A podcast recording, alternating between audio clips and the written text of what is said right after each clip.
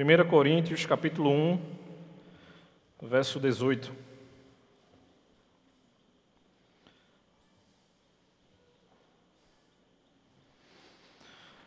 O trecho que a gente irá estudar na noite de hoje, a gente pode dizer que é o trecho mais importante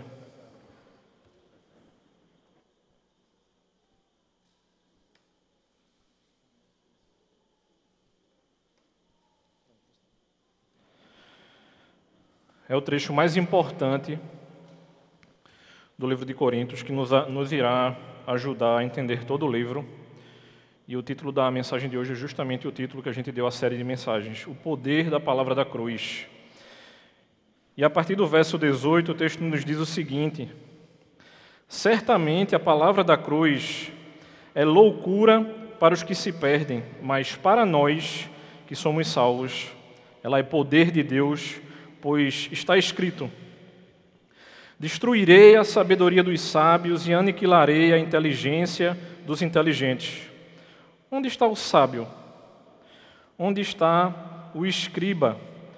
Onde está o questionador deste mundo?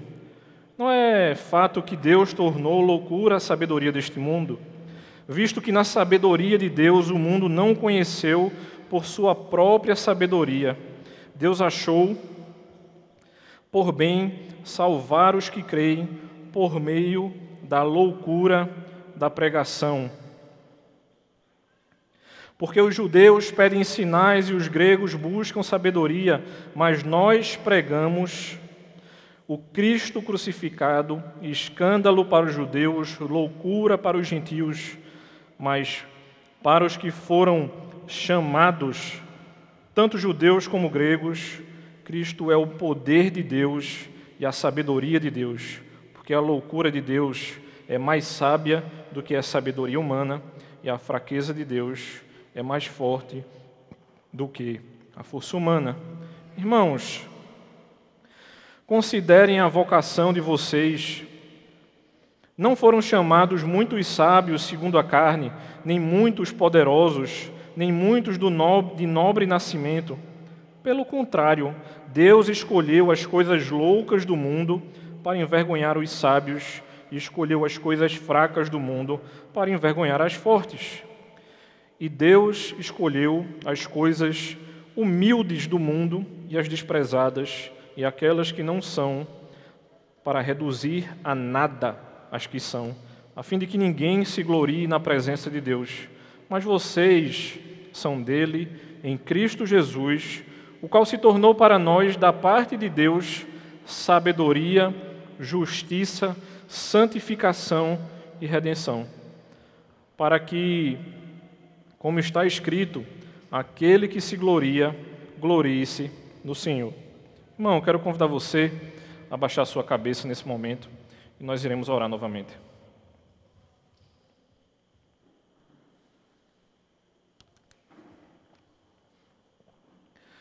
Santo e eterno Deus, graças te damos, Senhor, por estarmos reunidos. Te agradecemos, Pai, por aqueles que podem estar presencialmente aqui conosco. E te pedimos, Senhor, que cuide da saúde daqueles que ainda não podem estar conosco, Pai, em meio a tudo isso que a gente tem passado e vivido, Senhor. Nos ajuda a entendermos a tua palavra, a sabermos que tu tens cuidado do nosso coração e que a gente faça tudo para a tua honra e glória, Senhor. Em nome de Cristo te oramos, Pai. Amém. Irmãos, é inevitável não pensar em grupos de pensamento, em pensadores de outras épocas, quando a gente olha para um texto como esse. Eu vou citar aqui um pensador, um filósofo. Eu não quero assustar você, não, meu irmão. Calma não se contorça na cadeira, mas eu preciso abrir a pregação falando de Nietzsche. Eu não vou falar nada difícil demais a respeito dele, mas ele dizia que os cristãos são favoráveis ao sofrimento, de que nós desprezamos as riquezas e a sabedoria, e nós costumeiramente preferimos o fraco ao forte como o texto acabou de dizer a mim e a você. Para ele, Deus estava morto e Jesus era um insensato. Secularistas modernos dirigem acusações a mim e a você, semelhantes contra Cristo e contra o próprio cristianismo. Eles ensinam que se, nós adotássemos padrões humanos, nós seríamos libertos da religião cristã. E aí agora eu quero contar uma história a você que aconteceu essa semana. Uma amiga de, da minha esposa mandou a seguinte mensagem para ela. Disse que ela estava conversando no refeitório da empresa e que ela falou para uma amiga, no meio da conversa, a palavra Cristo. E o seu superior ouviu a conversa, ou ouviu a palavra simplesmente Cristo. E ele disse o seguinte a, a essa funcionária: esse homem, ele não entra nesse barco. Ele não entra nesse navio. E a funcionária olhou para ele e disse o seguinte: Senhor, eu não estou questionando se você acredita ou não nele. Ele estará presente, você crendo ou não. E é justamente sobre esse tipo de coisa que acontece no nosso dia a dia que a gente precisa ser lembrado acerca dessa palavra. E isso é um relato comum, mas quando Viviane me contou essa história, não teve como não vir à minha mente a história do Titanic. Você, a gente sem saber exatamente se realmente isso aconteceu ou não, né? Alguns afirmarão que essa frase ela é um mito, mas existe a história de que foi, foi dito a seguinte frase: nem Deus pode afundar o Titanic.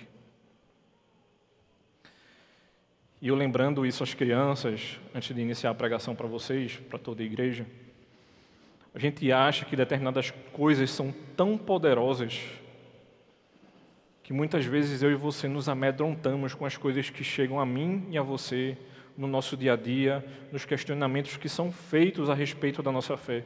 E esse exemplo que Paulo vai trazer a mim e a você a respeito de judeus e gregos, ele é importante porque faz com que a gente perceba os tipos de questionamento que chegarão a mim e a você, porque realmente para as pessoas que não conhecem a Cristo,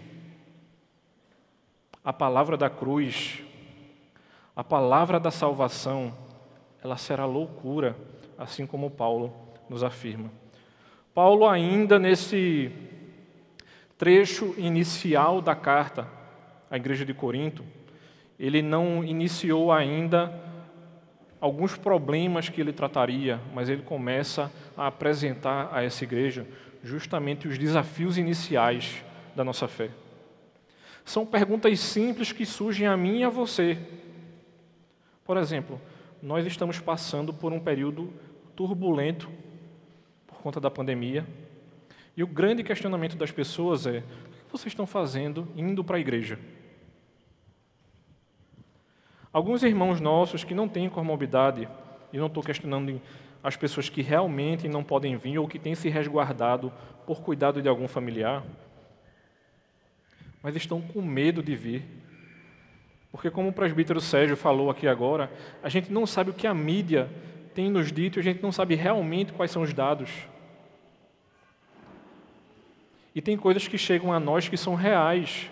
Por exemplo, o pai de um irmão nosso aqui da igreja faleceu e o hospital queria colocar que era Covid e não era. Foram três ou quatro dias altamente turbulentos na vida desse irmão, porque ele sabia que não era Covid, os funcionários do hospital sabiam que não era Covid, e a gente sabe toda a problemática envolvida no sepultamento de uma pessoa que faleceu com Covid.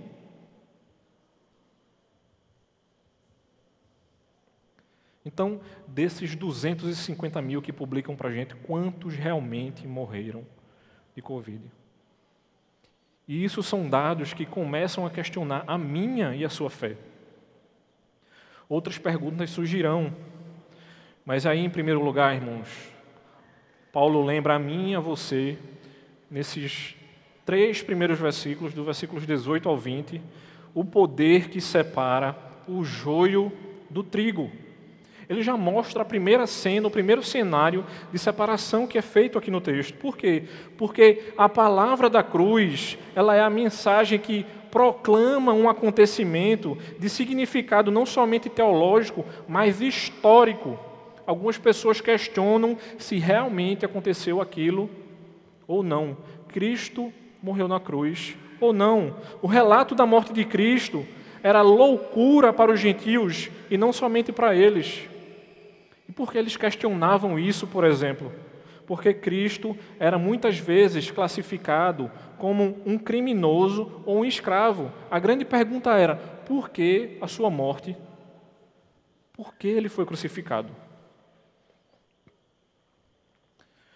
Os que estão perecendo, quando o texto traz isso para mim, para você, logo aqui no versículo 18, essa é uma ação que ela continua acontecendo. Não é os que pereceram, é os que continuam a perecer.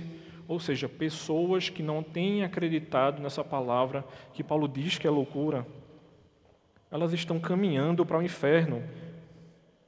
Em contraste com os irmãos da igreja de Corinto, que não estavam. Os crentes são salvos durante a sua vida na terra. E a expressão que é usada aqui, logo no início do texto, que ele fala poder de Deus, é a mesma expressão que é usada em Romanos capítulo 1, versículo 16, que diz que o evangelho é poder de Deus.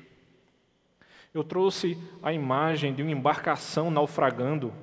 Eu não sei se você, não sei se você já viu em filme, né, em vídeo ou pessoalmente, uma, um naufrágio provocado alguma coisa gerou os buracos ali para que aquela embarcação afundasse. Então, essa palavra poder no grego, ela tem a mesma raiz de dinamite. Era uma coisa grandiosa que você não conseguia mensurar e nem controlar. E é justamente esse tipo de loucura que Paulo está trazendo essa imagem para mim e para você, lembrando o seguinte: esse poder ele estava completamente conectado à efetivação da proclamação e à aceitação pela fé. Ou seja, o evangelho é proclamado e as pessoas têm aceitado. Deus tem oferecido salvação ao seu povo. Deus tem anulado a sabedoria dos sábios e ele tem dissipado a inteligência humana. E isso aqui, irmãos, não é um discurso de que nós não devemos estudar, de que nós não podemos ser inteligentes e de que pessoas não são inteligentes. Aqui o discurso é o seguinte: não é a sua inteligência, ou seja, a nossa capacidade humana não conseguirá dizer se Deus existe ou não. Ou seja, os mais inteligentes não conseguirão ter essa capacidade. Por quê? Porque eles têm levantado oposição à sabedoria. E essa oposição tem se levantado a partir de um coração ímpio. Então, se a gente pudesse resumir essa primeira parte, a gente poderia resumir muito tranquilamente da seguinte maneira: contudo, é na loucura das nossas maquinações humanas que imaginamos poder ludibriar a Deus ou que nos faz pensar que Deus deve ser tão esperto quanto nós. Onde é que nós temos encontrado, irmãos, respaldo para achar que a gente é mais poderoso do que o próprio Deus? Porque é isso que os ímpios pensam. Paulo está trazendo algumas imagens aqui para mim, para você, justamente aqui no versículo 20, quando ele faz essa série de perguntas. Três dessas perguntas são alusões a textos de Isaías. Por exemplo, quando ele pergunta logo aqui no início do versículo: onde está o sábio? Ou onde está o escriba? Ou o estudioso, aquele que se aprofunda no conhecimento da palavra? Ele está lembrando de dois textos do livro de Isaías Isaías capítulo 19 e Isaías capítulo 33. E uma pergunta seguinte, ele se baseia também no texto de Isaías, que é quando ele faz a pergunta: Não é de fato que Deus tornou louca a sabedoria deste mundo? Porque Deus havia prometido redenção a Israel. Deus tinha dito que destruiria o saber dos sábios. Isso vai ser dito lá em Isaías capítulo 44, versículo 25. Ou seja, essa possível sabedoria que muitas vezes eu e você seremos tentados a achar que sobrepuja a nossa fé. Que a gente pode imaginar que o poder de Deus está sendo diminuído. Quando eu e você, irmãos, pensarmos em defender a nossa fé, nós deveremos fazer isso não porque Deus precisa de defesa, mas como um instrumento de evangelização. A resposta que eu e você podemos dar de defesa da nossa fé é justamente para que as pessoas saibam que a gente tem conhecimento e a gente não vai ser balançado como uma árvore frágil, sendo levados para a direita ou para a esquerda por conta dessas doutrinas que a gente não tem como se apegar a elas. E essas quatro perguntas que Paulo faz aqui no texto, é como se ele tivesse resumindo o que ele havia falado logo no início, aqui no versículo 18, e ele estivesse provando através das Escrituras no versículo 19. Ou seja, o que eu disse, o que eu acabei de começar a dizer aqui a vocês, irmãos, que foi dito lá em Isaías, essa ênfase, ela vai recair sobre o próprio Deus que age para salvar o seu povo e destruir esse, essa possível sabedoria do ímpio que acha que tem como controlar a minha fé e a sua. Essas pessoas recorriam, os judeus recorriam às doutrinas da lei do Antigo Testamento, mas se recusavam a aceitar a mensagem da cruz. Os gregos se apegavam, por exemplo, à expressão desse século que se opunha ao século vindouro. Eles começavam a contrastar valores éticos do mundo presente com o reino de Cristo. Enquanto o mundo volta a sua sabedoria contra o Todo-Poderoso, Deus torna loucura a prudência do mundo. O resultado é derrota para o mundo, quer eles acreditem e quer a gente muitas vezes possamos duvidar.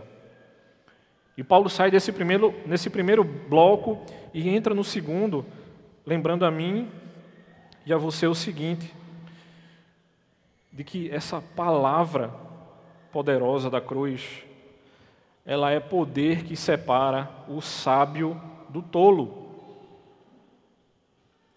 A sabedoria de Deus, ela é importante.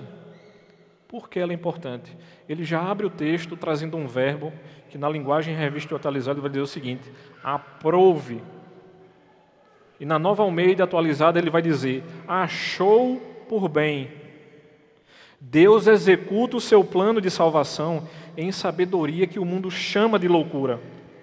Ou seja, aprove a Deus trazer a mensagem do Evangelho através da loucura da pregação. Deus rejeita o mundo porque o mundo recusa aceitar essa sabedoria divina. O mundo ignora e ridiculariza a pregação do Evangelho porque para eles ela é loucura. Mas para o povo de Deus, ela continuará sendo sabedoria de Deus. E sabe por que o mundo confia na sabedoria humana? Porque de maneira contrastante nós acreditamos nessa loucura da pregação. Domingo após domingo, os crentes ouvem a pregação do Evangelho e recebem instrução da Escritura. A pregação não é apenas, irmãos, a apresentação eloquente de um sermão, mas também ela é o conteúdo da mensagem. Eu poderia estar tratando acerca de outra coisa aqui, mas nós sabemos muito bem acerca de quem eu estou falando. Eu estou falando desse Cristo que morreu, que é o Rei dos Reis e Senhor dos Senhores, que as pessoas acreditem ou não, que é o Senhor de todo o universo, que, pela sua vontade, o corona desapareceria. Por mais medo que eu e você possamos ter. E os judeus e gregos pedem coisas para poder acreditar. Os judeus queriam sinais e se perguntavam por que esse Cristo havia morrido na cruz. Eles rejeitaram a mensagem divina da salvação que Cristo trouxe. Já os gregos, eles queriam ser explicados através da sua própria sabedoria. Eles, dotados de mente inquisitiva, ele e os seus conterrâneos buscavam sabedoria através de tudo aquilo que eles podiam buscar, sendo que de maneira humana e não através da fé. Então ambos se mostravam céticos, ao contrário de Paulo e dos seus colaboradores. Em sua pregação, irmãos, ele e os seus colaboradores estão explicando o significado da crucificação de Cristo e Paulo nos diz o seguinte: nós pregamos a Cristo crucificado. Por que nós pregaríamos outro Cristo senão esse?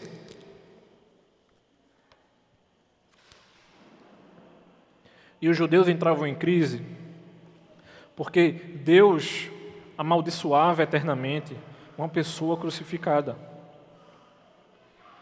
E os gregos tinham dificuldade de acreditar porque para eles proclamar uma mensagem sobre uma pessoa que foi pregada a uma cruz era completa loucura. Porque eu seguiria um fraco que não conseguiu sair da cruz? Porque eu e você precisamos mostrar para as outras pessoas que nós somos fortes. E muitas vezes, irmãos, a gente tenta responder isso de várias maneiras. A gente precisa postar que comprou um carro. A gente precisa postar a chave do apartamento que a gente comprou. A gente precisa mostrar aos outros que meu filho estuda em determinada escola. Se ele não está em determinada escola, eu preciso mostrar que ele estuda, que ele faz algum curso extra, que ele faz inglês, que ele faz qualquer outra coisa. E os nossos filhos, irmãos, começam a assistir esse tipo, começam a, a presenciar esse tipo de coisa, como se eu e você precisamos mostrar a alguém que nós temos. Porque Cristo não nos chamou a ter, Cristo nos chamou a ser. E era isso que o judeu e o grego não entendia. A loucura é justamente essa, irmãos nós somos fracos e na nossa fraqueza Cristo se apresenta forte. A gente não precisa provar nada para nenhuma pessoa. O que é que eu e você tem tentado provar aos outros quando Cristo nos chamou a amar a Ele e a Sua palavra? Cristo pouco ligava para o que os gregos ou judeus estavam pensando. Nós não somos perseguidos ainda. Alguns estados voltaram a poder não se reunir. Irmãos, isso é inconstitucional. A igreja ela pode decidir em não se reunir por prezar sobre a saúde dos irmãos, mas quem decide isso é a igreja, não é o Estado.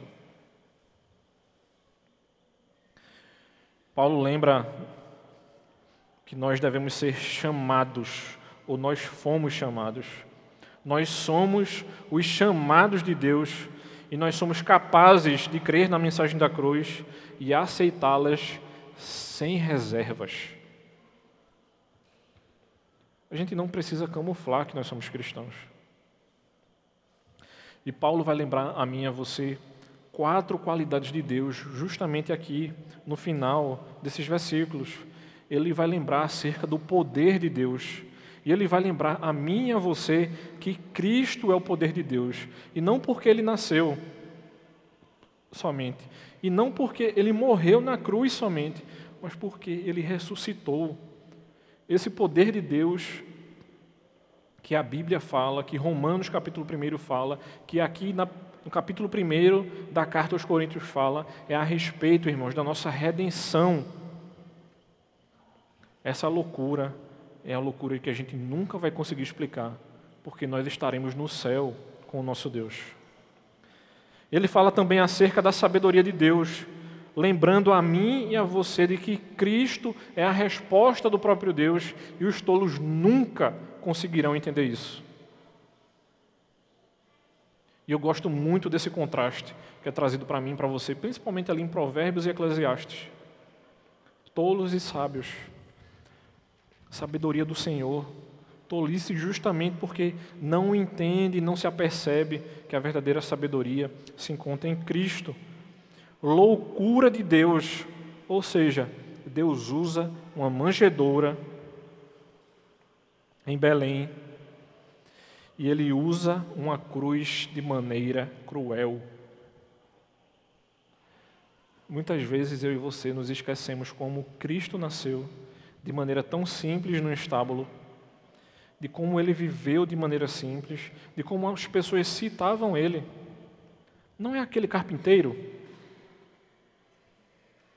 Hoje em dia, um marceneiro até, é até uma, uma profissão nobre, né? Mas não é aquele carpinteiro, não tinha nada de nobre, irmãos. E ele morre da pior maneira possível para a sua época. E a gente não consegue entender isso, porque a pior maneira para que a gente morresse nos dias de hoje seria como indigente. Quem é a família dessa pessoa? Não se sabe. E o último exemplo que é trazido a mim a você é a respeito da fraqueza de Deus. E a fraqueza de Deus, como diz o próprio texto, é mais forte do que os homens. Porque Deus não é fraco, irmãos.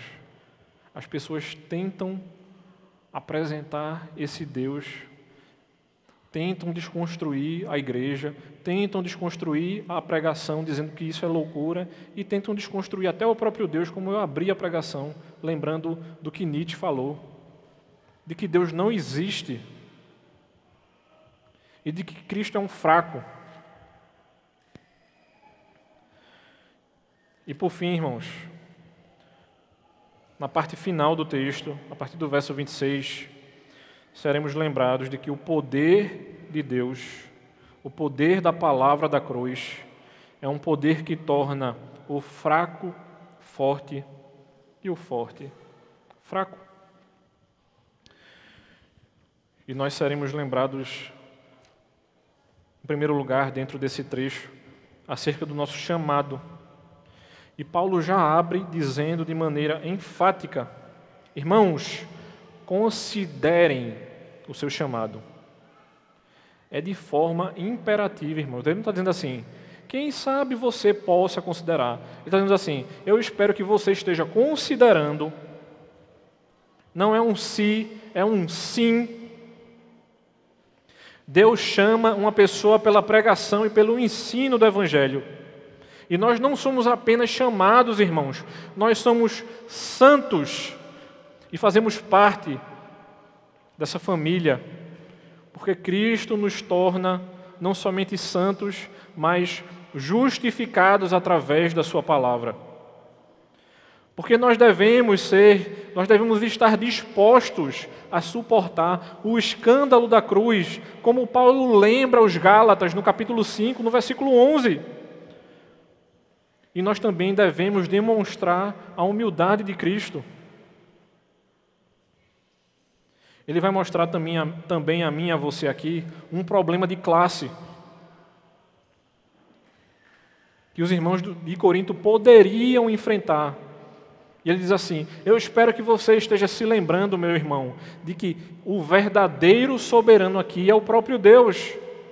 E esse Deus soberano, eles ele age na vida dos coríntios e ele tem agido, irmãos, na vida da igreja de Casa Caiada. Por quê? Porque Deus governa soberanamente. Porque as coisas fracas têm envergonhado os fortes e as coisas insignificantes e desprezíveis têm sido escolhido pelo próprio Deus. E qual é o propósito de Deus que Paulo está apresentando aqui a mim e a você, irmãos. Deus envergonha os sábios, ele envergonha os fortes, ele anula coisas que aos olhos dos homens são importantes. Deus inverte os padrões do mundo pelo fato de escolher pessoas que são humildes, fracas e desprezadas pelo mundo. E a gente poderia muito bem resumir isso na seguinte frase: Podemos nos gloriar não diante, não diante dele, mas nele. Que a gente perceba naquilo que a gente vai encher o nosso coração e o nosso peito para dizer que a gente gloria.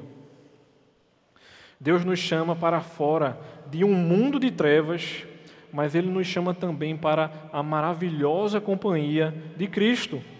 Porque a união com Cristo é um privilégio e, ao mesmo tempo, uma obrigação de viver uma vida que seja dedicada a Ele.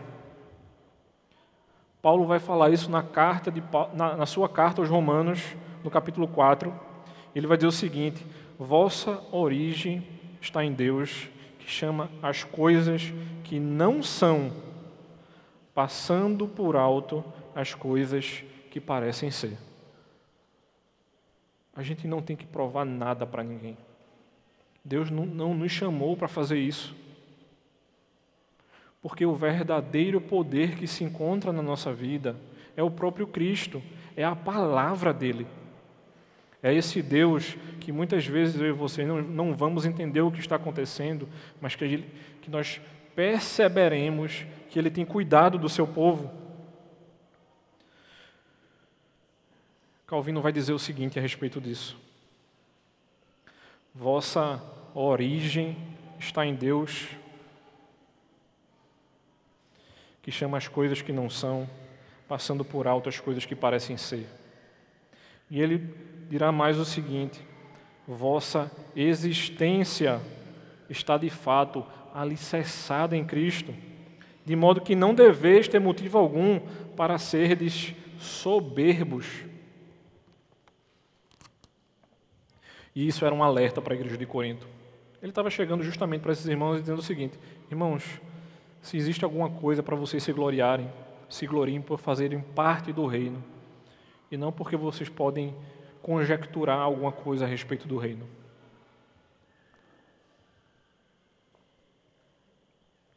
Paulo também nos lembra, irmãos, a respeito da nossa reconciliação. Ele vai dizer para mim e para você que em Cristo nós somos reconciliados.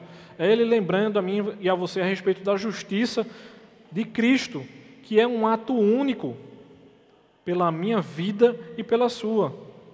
E ele lembra a nós a respeito da nossa santidade. E a santidade vai ser, não será o efeito de um ato.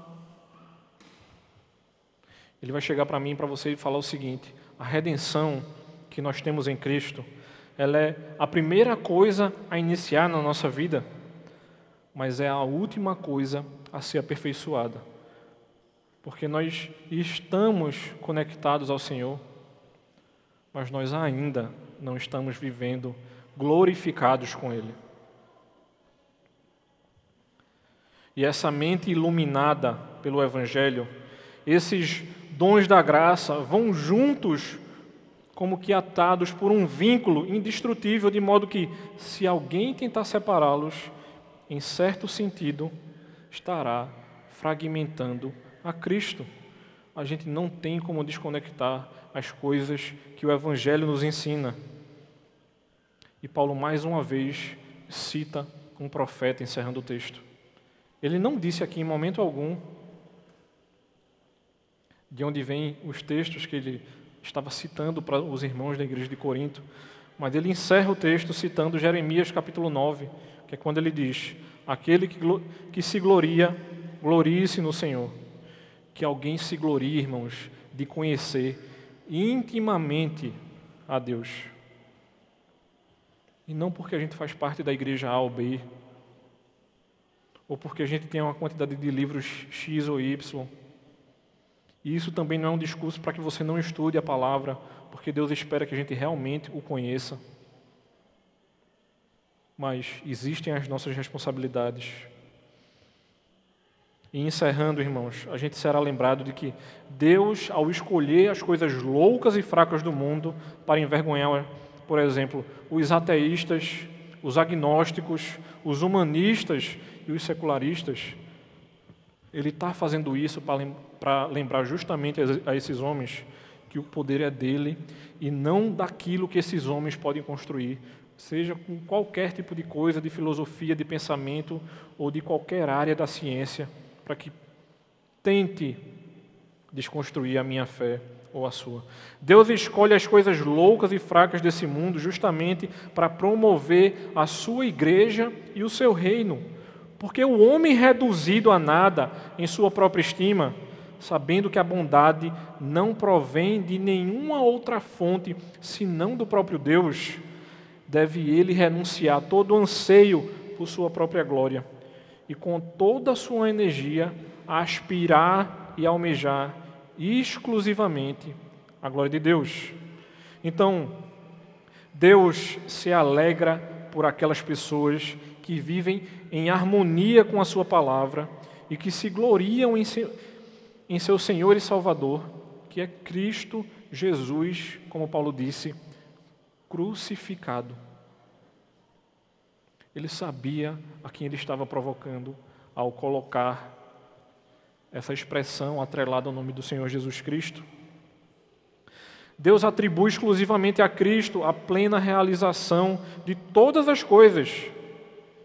E visto que nós, irmãos, como leitores da palavra, raramente encontraremos em outra passagem da Escritura outra, outro trecho que forneça uma descrição mais clara a respeito dos ofícios de Cristo. Ela pode também propiciar a mim e a você a melhor compreensão acerca da força e da natureza da nossa fé. Por quê? Porque Cristo deve ser conhecido por nós de tal maneira que saibamos que Ele é quem exerce a retidão, a justiça e a misericórdia, pois esse conhecimento produz em nós imediata confiança nele e temor a esse Cristo. Não será Nietzsche ou qualquer outro pensador que deve fazer com que a nossa fé balance, irmãos. E muito menos o nosso chefe da empresa ou qualquer pessoa que seja superior a mim e a você. A gente não precisa se render aos questionamentos que são feitos porque o verdadeiro poderoso e o verdadeiro poder é o poder da palavra da cruz, do Cristo crucificado, que nos chama a sermos santos com Ele, justos com Ele e misericordiosos com Ele. Cristo é o próprio objeto da minha fé e da sua. Todos quantos sabem quais são os benefícios que Cristo nos confere, ao mesmo tempo aprenderam a entender o que significa a nossa fé.